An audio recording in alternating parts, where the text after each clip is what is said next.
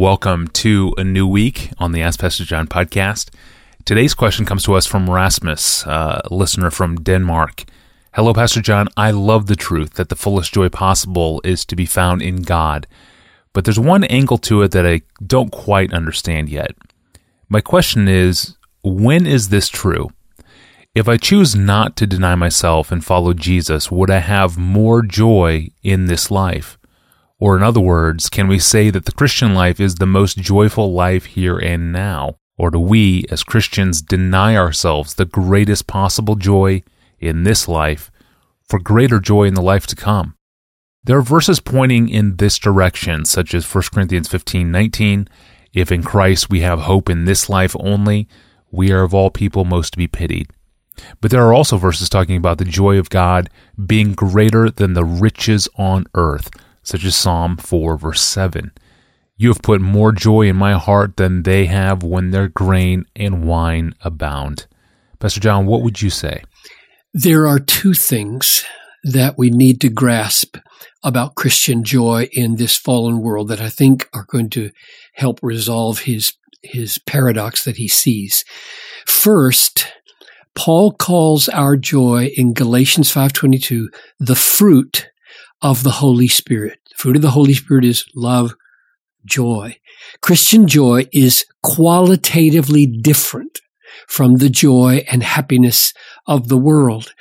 The joy of the Christian is rooted in our spiritual taste and spiritual sight worked by the Holy Spirit of the all satisfying beauty of God in Christ, especially in the great work of the gospel. And you can see that in 2 Corinthians 3.18 and chapter 4 verse 4 and 4 verse 6 where Paul says that we behold the glory of the Lord. And he says that the Lord shines into our heart to give the light of the gospel of the glory, the good news of the glory of Christ. So that's what we see spiritually by the work of the Spirit.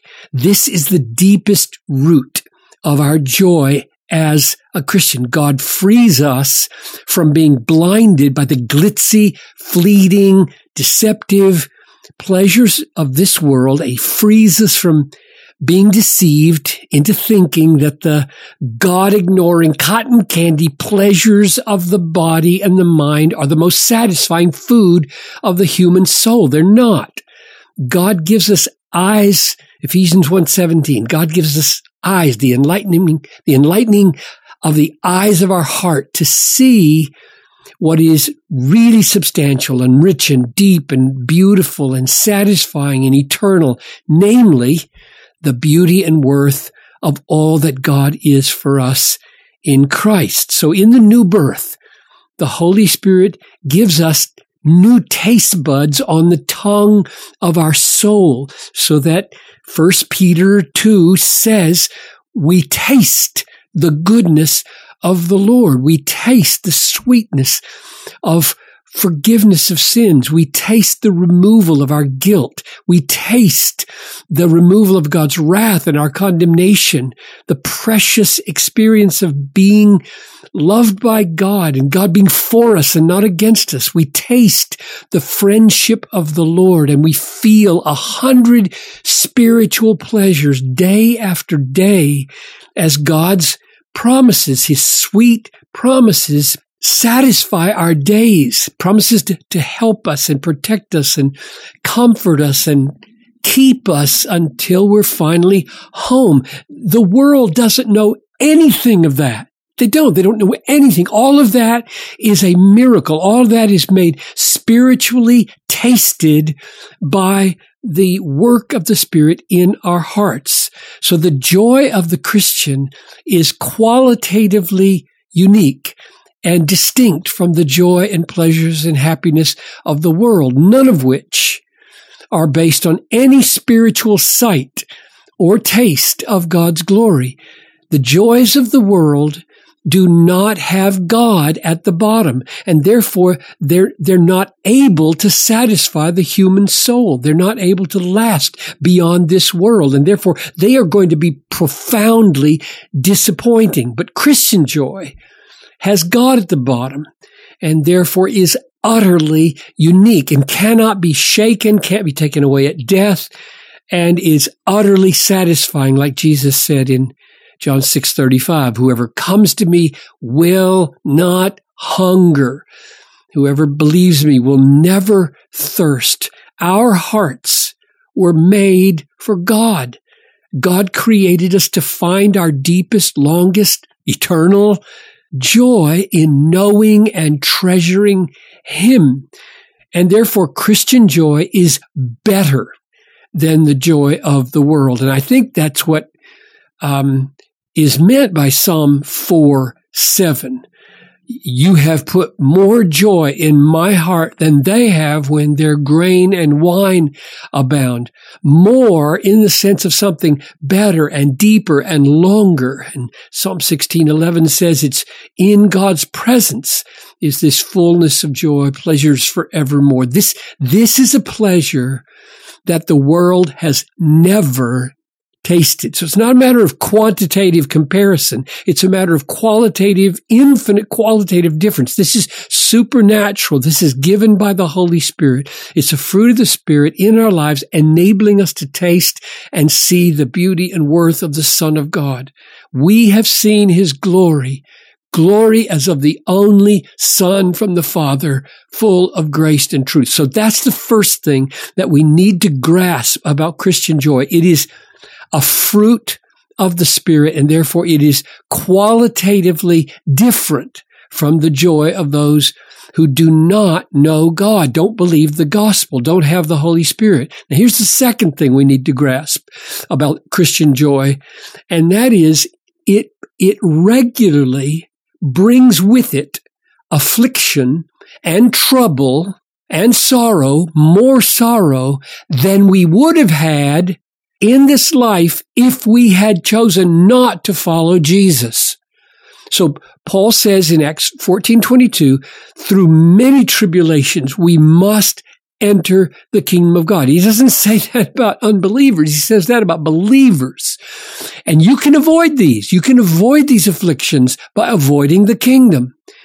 So Jesus does not promise his followers that life gets easier in this world. In fact, he defines discipleship as taking up a cross and denying ourselves.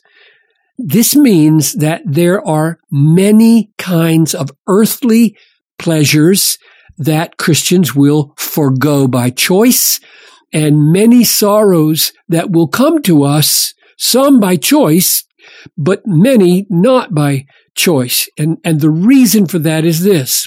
Christians are called to love our neighbors as we love ourselves. And this inevitably means a life of sorrow because we care far more as Christians for the outcome of other people's lives than we would have if we were not Christians.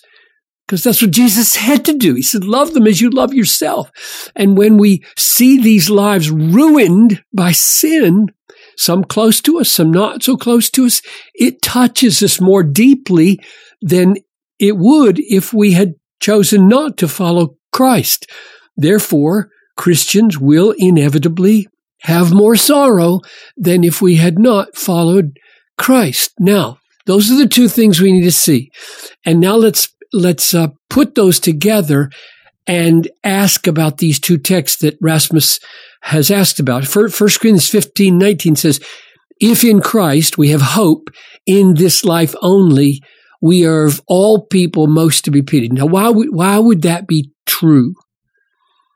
Well, it will be true because if Christ is not raised, then the first fact that I mentioned about Christian joy, namely that it is qualitatively uh, distinct and better it's just false. I mean, we've, we've lived a life of utter delusion as Christians if Christ is not raised from the dead the whole message of the New Testament collapses, including all of its teachings about joy, all of its teachings about the Holy Spirit. It's all bogus and all, all, everything I just said was chatter, chatter, chatter. It doesn't mean anything. It's just lips flapping in the wind if Christ is not raised from the dead. We've based our life on a fraud.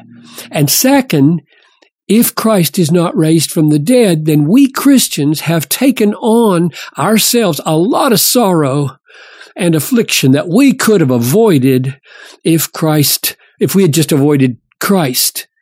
So 1 Corinthians 15, 19 is true.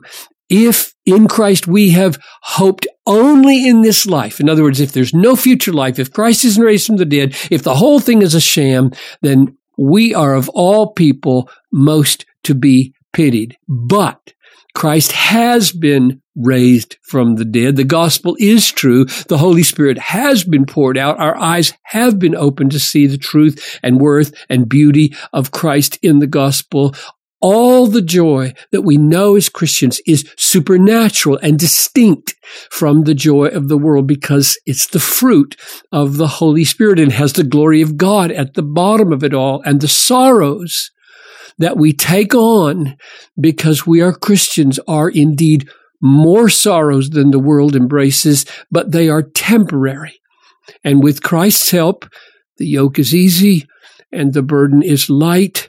These sorrows will pass away at the end of our lives here. Our joy will be perfected and it will be plain that our joy was better and deeper and longer than the joys of unbelievers. Really good primer on the precious value of Christian joy here. Pastor John, thank you. And uh, not to mention an assault on the prosperity teaching as well. Yeah. Thank you, Pastor John. Thank you, Rasmus, for the question. We published this podcast three times a week, and you can subscribe to our audio feeds and search our episode archive, and even reach us by email with the difficulty you may be facing in life. You can do all that through our online home at desiringgod.org forward slash ask Pastor John. Wednesday, we return to hear from a single mother, and she thinks she has the gift of singleness. Are single parents obligated to marry? That is an interesting question, and that is on Wednesday. I'm your host, Tony Reinke. We'll see you then.